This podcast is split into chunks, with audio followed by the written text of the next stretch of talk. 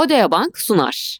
Güçlü toplumlar için kadınların hayatın her alanında etkin şekilde var olmalarının destekçisi olan ve çocukların eşit yarınlara uyanması için çok değerli projeler hayata geçiren Odea Bank'ın toplumsal cinsiyet eşitliği ile ilgili çalışmalarına açıklamadaki link üzerinden ulaşabilirsiniz.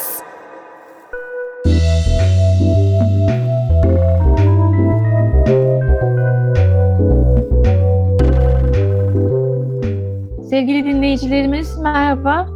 Kurumsal Yaşamda Kadın podcast serisinin yeni bölümüne hoş geldiniz. Bugün yine ilginizi çekeceğini düşündüğümüz bir konuyla beraber olacağız sizlerle. Bugün kraliçe arı sendromu ve yengeç sepeti metaforundan bahsedeceğiz Benan'la beraber. Şimdi bugün söze ben başlayacağım. Genelde Benan'la başlıyorduk. Bugünkü görev dağılımımızda e, ilk konuşma sırası bende oldu. E, şimdi sizlere yengeç sepeti metaforundan bahsetmek istiyorum biraz. Yengeç sepeti metaforu aslında 1954 yılında Festinger tarafından e, geliştirilmiş ve ortaya atılmış olan sosyal karşılaştırma teorisine dayanıyor. Sosyal karşılaştırma teorisi diyor ki insanlar kendilerini diğer insanlarla karşılaştırırlar. Bu karşılaştırmayı hem özel hayatımızda hem iş hayatımızda yani hayatımızın bütün alanlarında ve bütün boyutlarıyla yaparız karşılaştırma sonucu eğer hoşumuza gitmediyse yani kendimizi kıyasladığımız kimse bizden daha iyi durumdaysa ne olur? İşte yengeç sepeti zihniyeti, yengeç zihniyeti dediğimiz zihniyet böyle bir durumda ortaya çıkıyor. Ben kendimi iş yerinde bir mesai arkadaşımla kıyasladığımda ve bu sosyal karşılaştırmanın sonucunda o kişinin benden daha iyi olduğunu gördüğümde eğer istediğim kadar çaba göstereyim, istediğim kadar emek vereyim, o insanın bulunduğu yere varamayacağımı düşünüyorsam, arayı kapatamayacağımı düşünüyorsam yengeç zihniyeti devreye giriyor. Benden daha iyi, ben ona yetişemem. O zaman onu aşağıya çekeyim. Yengeç zihniyeti dediğimiz aslında kısaca bu. Yani diğer insanların parlamalarını engellemek, o kişiyi sabote etmek, aşağıya çekmek. Yengeç zihniyeti bir çeşit kıskançlık, bir çeşit nefret göstergesi. E, yengeç sepeti metaforu Filipinler'de meşhur olan bir hikayeye dayanıyor. E, bu hikayeyi anlatmak istiyorum size kısaca. E, bir gün bir adam limanda dolaşırken yengeç tutan bir balıkçıyla karşılaşıyor. Ve bir bakıyor ki bu balıkçı pek çok yengeç tutmuş ve bütün yengeçleri de bir sepetin içine atmış. Ve sepet ağzına kadar neredeyse yengeçle dolu. Balıkçıya diyor ki neden sepetin üstünü kapatmıyorsun? Kaçmayacak mı bu yengeçler? Balıkçı şu cevabı veriyor. Eğer sepette bir tane yengeç olsaydı belki sepetten çıkmanın bir yolunu bulup kaçardı. Fakat birden fazla yengeç olduğu zaman yengeçler birbirlerini aşağıya çekiyorlar ve benim de sepetin üstünü kapatmama gerek kalmıyor. Sepette ne kadar çok yengeç varsa yengeçlerin sepetten çıkması o kadar zorlaşıyor. İşte bu metaforu bu hikayeye dayandırıyor oluşturan kimse. Yengeç zihniyeti aslında insanın sosyal olarak benzer olduğu kişilere uyguladığı bir zihniyet. Yani ben kadın bir çalışanım ve iş yerinde diğer kadınlara sıklıkla bu yengeç zihniyetini uygulayabiliyorum ve yengeç davranışı gösterebiliyorum. Sepetteki yengeçler öncelikle içinde bulundukları duruma bir bakıyorlar ve bir çaba gösteriyorlar o sepetten çıkmak için. Sonra eğer e, çabalarıyla çıkamadıklarını görüyorlarsa bu kişisel yetersizlikleri olabilir, e, nitelikleriyle ilgili yetersizlikleri olabilir her neyse yani sepetten çıkamayacaklarını anladıkları zaman, düşündükleri zaman bir umutsuzluğa kapılıyorlar, e, depresif bir ruh haline giriyorlar ve bu depresif ruh haliyle eğer ben bu sepetten çıkamıyorsam hiç kimse çıkamasın zihniyetine ulaşıyorlar ve sepetten çıkmaya çalışan kişileri de aşağıya çekiyorlar. Böylelikle sepetten hiç kimse çıkamıyor. Az önce bu yengeç zihniyetinin e, kıskançlık ve nefrete dayandığını söylemiştim. Herkes yengeç zihniyetine sahip değil elbette ki ve herkes yengeç davranışı da göstermiyor. Ben kendimi benzerim bir mesai arkadaşımla kıyasladığımda onun içinde bulunduğu durumu daha iyi görüyorsam, onu kendimden daha başarılı ve daha gelecek vaat ediyor olarak görüyorsam, illaki yengeç zihniyetiyle yengeç davranışında bulunacağım ve onu aşağı çekeceğim diye bir şey yok elbette ki. Bazı insanlar bu davranışa yöneliyorlar. Peki hangi insanlar bu davranışa yöneliyorlar ya da ne gibi faktörler insanların yengeç zihniyetine ve yengeç davranışına yönelmelerine sebep oluyor? Kısaca bundan bahsetmek istiyorum. Öncelikle literatürün e, bize sağladığı ilk açıklama kişisel özellikler. Yani bazı kişiler yengeç, yengeç zihniyete daha yatkınlar. Yengeç davranışlarını göstermeye daha yatkınlar. Bu kişiler kendilerini beğenen, kibirli, başkalarını küçümsemeye yatkın, merhametsiz kişiler, bencil kişiler. Eğer kişide bu kişilik özellikleri varsa yengeç zihniyetine daha yatkın. Bir diğer önemli faktör de elbette ki kurumsal özellikler. Kurumsal özelliklerden neyi kastediyorum? Aslında genel olarak kurumsal bağlamı, kurumsal çevreyi kastediyorum. Yani eğer örgütün kültürü yengeç zihniyetine müsaade ediyorsa, yengeç zihniyetini hoş görüyorsa ya da yengeç zihniyetini engellemek için herhangi bir çaba e, örgütte yoksa, örgütün yapısı, örgütsel kurallar, sistemler eğer bunlar da yengeç zihniyetine müsaade ediyorsa bir kurumun yengeç sepetine dönüşme ihtimali artıyor. Şöyle de bir şey var yengeç zihniyetiyle ilgili. Eğer bir kişi yengeç zihniyetinde olup yengeç davranışını gösterir ve diğerlerine dedikodu, söylenti, imajını sarsma gibi yöntemlerle aşağı çekmeye çalışırsa ve bu davranış hiçbir şekilde engellenmez ve cezalandırılmazsa davranışın diğer kişiler tarafından da benimsenip artması ihtimali çok yüksek. Yani bir tane yengeçe siz kurumunuzda müsaade ettiğinizde bir bakıyorsunuz ki kurum yengeç sepetine dönmüş.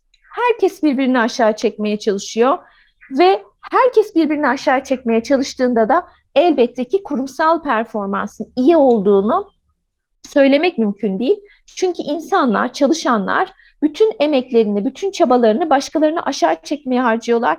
Kendi performansları düşüyor. Yengeç sepetinin, yengeç davranışının kuruma ve kişilere diğer başka olumsuz etkileri de var. Onlardan da bahsetmek istiyorum. Mesela kızgınlık, kırılma, hayal kırıklığı, ihanete uğramış olma hissi, üzgünlük, stres, e, düşük bir motivasyon, düşük bir performans, daha fazla çatışma elbette ki iş yerinde ve daha fazla rekabet. Ama daha fazla rekabet dediğimde lütfen bu rekabeti sağlıklı bir rekabet olarak düşünmeyin. Sağlıksız, kuruma ve kişilere faydası olmayan, sadece diğerlerini aşağı çekmeye, diğerlerine zarar vermeyi amaçlayan bir rekabet.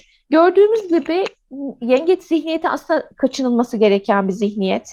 Yengeç davranışları kurumlarda müsaade edilmemesi gereken davranışlar. Aslında başta bahsettiğim o sosyal karşılaştırma teorisine geri dönecek olursak ben kendimi başka birisiyle kıyasladığımda, bir mesai arkadaşımla kıyasladığımda eğer kendimi ondan daha yetersiz, daha başarısız görüyorsam ve bundan dolayı bir takım olumsuz duygu ve düşüncelere yöneliyorsam bu çok insani bir şey. Üzülebilirim, kıskanabilirim, kendimi kötü hissedebilirim. Ne zaman bu iş yengeç zihniyetine dönüyor? Bu olumsuz duygu ve düşüncelerimi ben davranışlarıma yansıttığımda. Çünkü bu olumsuz duygu ve düşünceler davranışlara da olumsuz olarak yansıdığında kuruma ve diğer kişilere zarar vermeye başlıyor. Başta da dediğim gibi bu olumsuz duygu ve düşünceler beni iyi bir şekilde de etkileyebilir. Daha böyle bir hırslanabilirim, gıpta edebilirim, imrenebilirim benden başarılı olduğunu düşündüğüm kişiye ve bu gıptayla, bu imrenmeyle kendimi geliştirmeye çalışırım. Eksiklerimi gidermeye çalışırım. Bu çok güzel. Hem herkese faydası var. Ne zaman ki olumsuz davranışlara dönüyor, o zaman hepimiz zarar görüyoruz kurumda zarar görüyor. Yengeç bireylerin özelliklerinden bahsetmiştim. Yengeç bireyler kendilerinden başka kişiler başarılı olduğunda paniğe kapılıyorlar. Ben sahip olamıyorum bu pozisyona, o da sahip olamasın. Ben yapamıyorum, o da yapamasın. Yengeç bireyler narsist de oluyorlar. Sıklıkla narsizm de görülüyor yengeç bireylerde. Özgüven problemleri olabiliyor, benlikleriyle ilgili problemleri olabiliyor ve bu özgüven ve benlik problemlerinden dolayı korkuları var, kaygıları yüksek. Şunu da söylemek istiyorum. Bu yengeç bireyler, yengeç davranışlarının farkında olmayabiliyorlar. Bunu bilinçsizce yapıyorlar. Yani o kişiye karşı içinde bir nefret ve bir kıskançlık beslediğinin kendisi de farkında değil. Ve o kişiye zarar vermeye çalıştığının da farkında değil. Bu olabiliyor. Yani her zaman bilinçli olduğunu söylememiz mümkün değil. Yengeç davranışları mobbing, zorbalık, dışlama, saldırganlık, dedikodu ve söylentiden az önce bahsetmiştim zaten. Yani yengeç davranışı, örgütü ekonomik olarak da olumsuz etkiliyor, psikolojik olarak da olumsuz etkiliyor, sosyal olarak da olumsuz etkiliyor. Peki ne yapmalıyız? Yengeç zihniyetini kurumumuzdan uzaklaştırmak, ve kurumun bir yengeç sepetine dönmesini engellemek için öncelikle e, kişiler ve pozisyonlar arasında rol belirsizliği olmamalı. Herkesin rolü net, kesin sınırlarla belirlenmiş olmalı. Herkese eşit hak verilmeli kurumda. Liyakat önemli olmalı, adalet önemli olmalı. Liyakat ve adalet önemli olmadığında, liyakate ve adalete özen gösterilmediğinde yengeç zihniyetinin yeşermesi, serpilmesi daha kolay. Birlik duygusu olmalı, etkin iletişim olmalı, etkin ve açık iletişim olmalı ve son olarak da uyumlandırma yapılmalı. Yani kuruma yeni gelen kişiler o kurumun e, kültürüne uyumlandırılmalı ve yengeç zihniyetinin ortaya çıkması engellenmeli. Benim sanıyorum yengeç sepeti ve yengeç zihniyetiyle ilgili söyleyeceklerim bu kadar. Son bir şey söylemek istiyorum. Okumalarım arasında dikkatini çekti. Ee, yaşlı yengeçler genç yengeçleri istemiyor diye gördü bir makalede.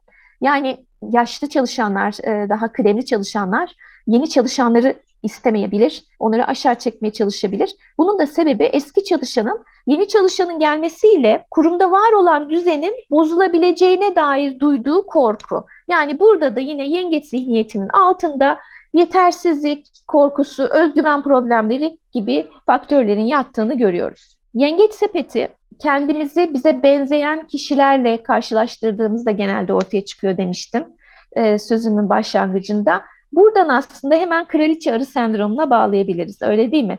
Kadın çalışanlar kadın çalışanlarla kendilerini kıyaslayıp yengeç zihniyetine sahiplerse aşağı çekmeye çalışabilirler. İşte buradan da kraliçe arı sendromuna geçiyoruz. Çünkü kraliçe arı sendromu aslında yengeç sepetinin bir çeşidi, bir versiyonu. Öyle değil mi Benancığım? Bize anlatır mısın kraliçe arı sendromunu?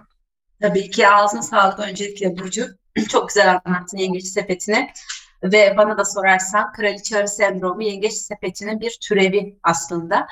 E, yengeç sepetinde birbirimize benzeyen insanlar e, bunu birbirimize uyguluyoruz. Kraliçe arıda da birbirine benzeyen insanlar uyguluyor. Ama bir de ayrıca bir özellikleri var. Kraliçe arıda kadınlar bunu birbirine yapıyor. Dolayısıyla da evet yengeç sepetine çok benziyor. Belirli yerlerde ayrışacak. Onları da zaten dile getireceğim. Kraliçe arı kavramını aslında biz ilk 1970'li yıllarda duyuyoruz ataerkil toplumlarda, e, ataerkil özellikleri gösteren örgütlerde yönetsel basamakları tırmanan kadınların, yönetici basamakları işgal eden kadınların arkasından gelen hem cinslerine e, söz konusu görevlere layık görmemesi, bu konuda onu desteklememesi, mümkün olduğunca o pozisyonlara erişimini engellemesi ve bu olanaklar hakkında onu bilgilendirmemesi şeklinde bir sendrom aslında. Ve bu kadınlar yönetsel basamaklara geldikten sonra temelde üç strateji uyguluyorlar. Yani üç davranış biçimi sergiliyorlar. Çok belirgin üç davranış biçimi ortaya çıkıyor. Bunlardan ilki kraliçe e, arı sendromuna kapılan kadınlar erkeksi özellikler gösteriyor. Geçen hafta konuştuğumuz konu aslında geçen bölümde üstte durduğumuz konu. Maalesef e, ataerkil toplumlar olduğumuz için e, ve erkekler çok egemen olduğu için yönetsel basamaklarda bu basamakları tırmanan kadınlar birdenbire maskülenleşiyor, son derece erkeksi özellikler göstermeye başlıyor. Dolayısıyla aslında kendi cinslerine karşı da ciddi bir ayrımcılık uyguluyorlar. Cinsiyet hiyerarşisini dolaylı olarak onaylıyorlar ve e, örtük bir biçimde de meşrulaştırıyorlar bu kadınlar. Erkeksi özellikleri vurgulamanın yanı sıra kendilerini diğer kadınlardan yani yönetici basamağında olmayan kadınlardan fiziksel ve psikolojik olarak ayırmaya başlıyorlar. Ve onlara yönetsel basamaklara nasıl tırmanıldığı sor, sorulduğunda ki benim de böyle bir mülakat deneyimim vardı. Ben istisnayım demişti bu kadınlardan biri. Ben sıradan bir kadın değilim. Lütfen beni sıradan kadınlarla karşılaştırmayın ya da kıyaslamayın diye bir ifadede bulunmuş. Dolayısıyla aslında bu onun çok belirgin bir özelliği. Yani ve fiziksel ve psikolojik olarak yönetsel basamağa gelen kadınlar kendilerini diğerlerinden ayırıyorlar ve diğerlerinden ayrı ve üstün bir takım özellikleri olduğunu düşünüyorlar. Mevcut cinsiyeti de cinsiyet ayrımını da onaylayıp meşrulaştırdıkları için biz onların kraliçe arı sendromuna kapıldığını söyleyebiliyoruz. Peki kraliçe arı sendromunun bize ne tip zararları var? Tabii ki ciddi zararları var. Çünkü aslında e, belki de yönetsel basamaklarda çok az bulunan kadınların birbirini desteklemesi, birbiriyle dayanışma içinde bulunması gerekirken ki biz buna bir miktar aslında kız kardeşlik diyoruz biliyorsun sisterhood. E, bunun tam tersi düşmanca davranışlar göstermeleri aslında kadınların yönetsel basamaklara tırmanamamasında da belirgin bir sebep olarak karşımıza çıkıyor. Bununla ilgili yapılmış çalışmalardan da bahsetmek istiyorum. Mesela İngiltere'de yapılan bir çalışma var. Kadınların üçte ikisi erkek yöneticilerle çalışmak istediğini ifade etmiş. Orta ve alt düzey e, basamaklarda çalışan 315 kadınla yapılmış bir çalışma ve üçte ikisi erkek yöneticilerle çalışmak istediğini ifade etmiş. Neden diye sorulduğunda erkeklerin çok daha açık konuştuklarını, imalara yer vermediklerini, talep ettiklerini çok açık bir dille ifade ettiklerini ama kadınların düşmanca, imalı tavırlarla bunu yaptıklarını ve bundan rahatsız olduklarını ifade etmişler. Yine Amerika Yönetici Birliği'nin yaptığı bir çalışmada kadınların yüzde 95'i, bakın bu çok önemli bir rakam, kadınların yüzde 95'i kariyerlerinin herhangi bir döneminde bir kadın yönetici tarafından olumsuz deneyimlere maruz bırakıldığını ve zarara uğradığını ifade etmiş. Dolayısıyla aslında biz her ne kadar kraliçe arı sendromunun varlığını ya da yokluğunu tartışıyor olsak da aslında kraliçe arının varlığı gündeme geldiğinde çok ciddi zararları da gündeme geliyor. Şunu da söylemek istiyorum. Neden varlığını ve yokluğunu tartışıyoruz konusunu ifade ettim. Çünkü aslında yönetsel basamakları son derece erkekler işgal ettiği için e, kadınlar yönetsel basamaklarda çok az olduğu için literatürde şöyle bir tartışma da var. Ya kraliçe arı sendromu nasıl oluştu? Kadın yönetici basamaklarında değil ki gibi bir tartışma da süre geliyor.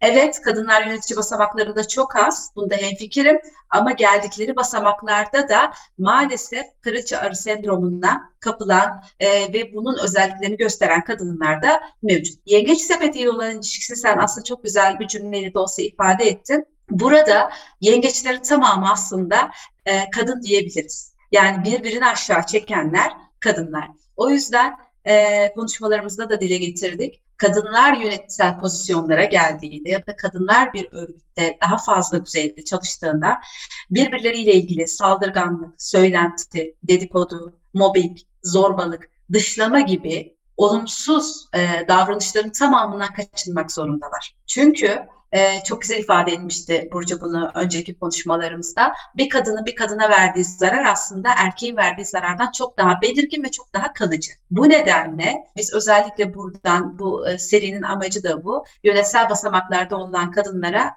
e, uygulama tarafında da bir takım önerilerde bulunmak istiyoruz. Bu kadınların bu tip davranışlardan özellikle uzak durmalarını rica ediyoruz. Çünkü bunlar yapıldığında maalesef herhangi bir biçimde altınızda ya da sizinle aynı pozisyonda olan bir kadını etiketlediğinizde ya da damgaladığınızda bunun e, kalıcılığı çok daha uzun süre oluyor. Ve kadının bundan sıyrılması da uzun sürüyor.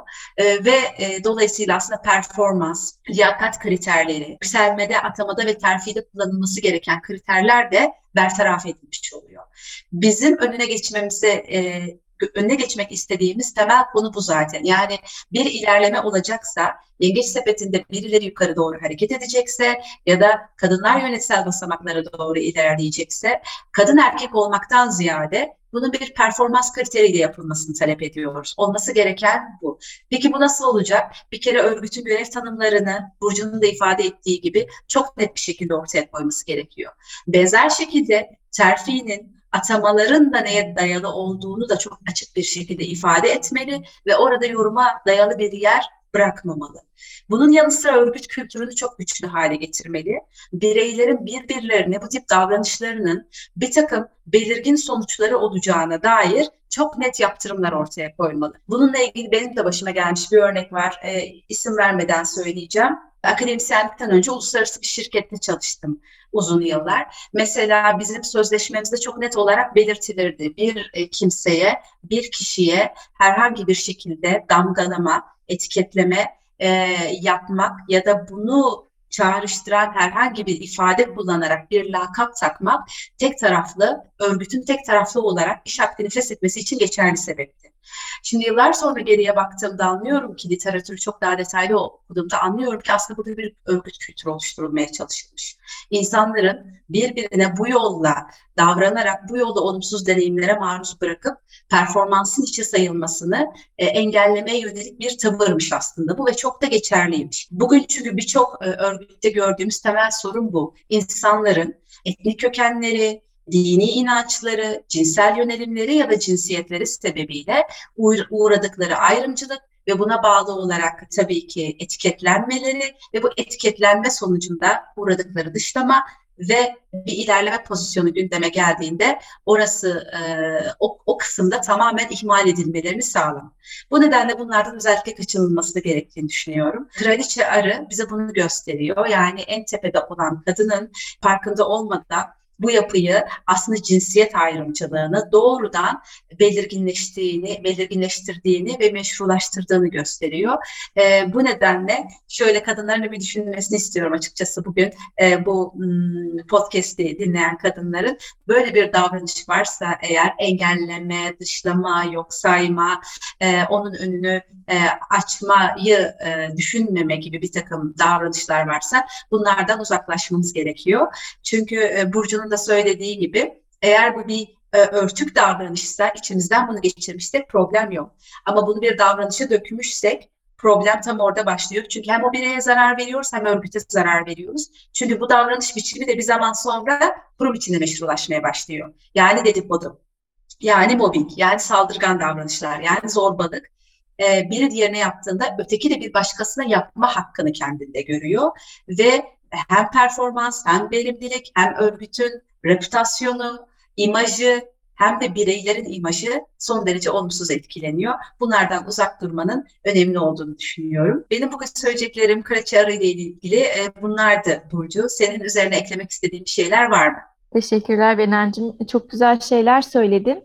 E, ben insan kaynakları dersinde örgüt kültürü e, anlatırken ya da mobbing, e, iş yerinde saldırgan davranışlar konusunu anlatırken hep şunu söylerim.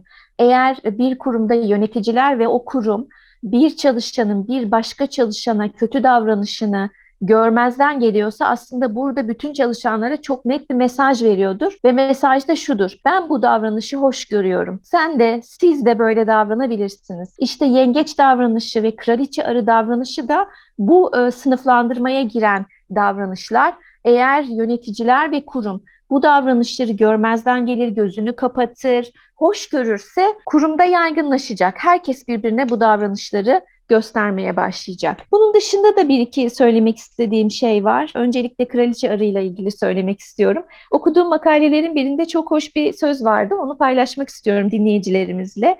Diyor ki Kraliçe Arı aşağıdan gelen kadınlardan herhangi birinin kendisini gücünü ya da pozisyonunu tehdit ettiğini düşündüğü zaman o kişiyi sokar. Bu kadar net yani. E, seni kendime rakip görüyorsam, tehdit görüyorsam ben senin başına ezerim diyor kraliçe arı. Ha bu arada şunu da söylemek lazım. Bütün kadın liderler, bütün kadın yöneticiler kraliçe arı mı? Elbette ki değil. Ee, bizim sözümüz ve derdimiz kraliçe arı olanlarla. Bu arada kraliçe arıları sadece örgütlerin içinde de görmüyoruz, toplumda da görüyoruz. Nasıl görüyoruz? Bazı kadınlar vardır toplumsal yaşamın içinde. Kadınların özgürleşmesine erkeklerden daha fazla karşı çıkarlar. Kadınların geleneksel cinsiyet rollerinin dışına çıkmasına erkeklerden daha çok karşı çıkarlar. Yani pek çok erkeğin zaten derdi yoktur. Pek çok erkek kadının özgürleşmesini ister, toplumsal cinsiyet rollerine karşıdır ama yani arada öyle kadınlar vardır ki bir kadın toplumsal cinsiyet zincirlerini kırdığında ona ilk saldıranlar o kadınlardır. Yani kraliçe arı toplumsal yaşantımızda da var. Bu kadınlar da aslında kendileri özgürleşememiş, kendi hayatlarının idaresini ellerine alamamış, ezilmiş kadınlar ve tam bir o işte yengeç zihniyetiyle diyorlar ki ben özgür olamadım, ben kendi hayatımı yaşayamadım, sen de yaşama. Sen de özgür olama. Sen de o toplumsal cinsiyet hapishanesinde kapalı kal benim gibi. Yani aslında bu kraliçe arı ve yengeç sepeti e, metaforlarıyla sadece kurumlarda değil toplumsal yaşantımızda da mücadele etmek zorundayız. Kraliçe arıya literatürde şöyle e, tanımlıyor bir makale. Diyor ki kraliçe arı ataerkil sistemin ve zihniyetin ve cinsiyet ayrımcılığının yarattığı bir Frankenstein'dır. Gerçekten de kraliçe arılar Frankenstein'lar. Aslında bizim kadın liderlerden ve kadın yöneticilerden beklentimiz o pozisyonlara geldiklerinde o pozisyonlarda kadın temsilinin artması için ekstra çaba göstermeleri. Benan'ın da söylediği gibi kız kardeşlik davranışı bekliyoruz onlardan. Diğer kadınların önünü açmalarını bekliyoruz. Diğer kadınları eğitmelerini, onları öğretmelerini, onlara destek olmalarını bekliyoruz. Kraliçe arılardan, Frankenstein'lardan kurtulmak istiyoruz. Çünkü kadınların kurumsal yaşamda yükselmesinin önünde iki tane engel var. Birincisi erkek dayanışması. Yani erkeklerin erkekleri kollaması, erkeklerin erkekleri yönetici olarak görmek istemesi. İkinci sebep de kraliçe arılar. Yani düşündüğümüz zaman kadınlar kurumsal yaşamda bir yere gelebilmek için hem erkeklerle ve erkek dayanışmasıyla mücadele etmek zorundalar hem de kraliçe arılar ve yengeç zihniyetiyle mücadele etmek zorundalar. İşimiz yine zor. Her bölümün sonunda kadınların işi zor noktasına geliyoruz değil mi Berencim? Ama ufak ufak da olsa kazanımlar da elde ediyoruz. E, Benim de eklemek istediklerim bu kadardı. Ben vedamı edip sözü sana bırakayım. Bizi dinlediğiniz için çok teşekkür ediyoruz sevgili dinleyicilerimiz. Sizden gelecek olan görüşler, öneriler ve sorular bizim için çok önemli. O yüzden lütfen e, bize yazın. Kurumsal Yaşamda Kadın Podcast at gmail.com Kurumsal Yaşamda Kadın Podcast at gmail.com e, Görüş ve önerilerinizi bekliyoruz. Teşekkürler. Teşekkür ediyorum Burcu. Ağzına sağlık. Çok güzel örneklerle destekledin. Ben de o zaman önümüzdeki hafta, daha doğrusu önümüzdeki bölümde, hafta demeyelim ona, ne yapacağımızı, ne konuşacağımızı şöyle kısaca bir söyleyeyim. Kapanışa geçmek istiyorum. Önümüzdeki bölümde konumuz tokenizm. Belki de birçok e, dinleyicimiz ilk defa duydu. Benim çok sevdiğim bir konu. Niye diyeceksiniz? Bu benim doktora tezim. Yani üzerinde çokça okuduğum, çokça anlamaya çalıştım. Çokça tabiri caizse saçımı başımı yolduğum bir alandı. Dolayısıyla anlatmaktan da çok keyif duyacağım. Ee, maalesef Türkiye'de var. Dünyanın her yerinde var ama Türkiye'de de çok belirgin özellikleri var. Önümüzdeki hafta konuşacağız. Hiç e, girmiyorum tanımına vesaire. Çünkü önümüzdeki e, dediğim gibi çok özür dilerim bölümde çok detaylı olarak tokenizm nedir, e, ne tür deneyimler yaşatır bize, başımıza gelenlerin ne kadarı onunla ilgili detaylı olarak konuşacağız. Ben de herkese çok teşekkür ediyorum. Umuyorum bu yaptığımız bölümler, bu çektiğimiz bölümler e, çok faydalı oluyordur. Kadınlar için, çalışma yaşamında bulunan her biri için. Bir sonraki bölümde görüşmek üzere diyorum. Sevgiyle, sağlıkla kalın.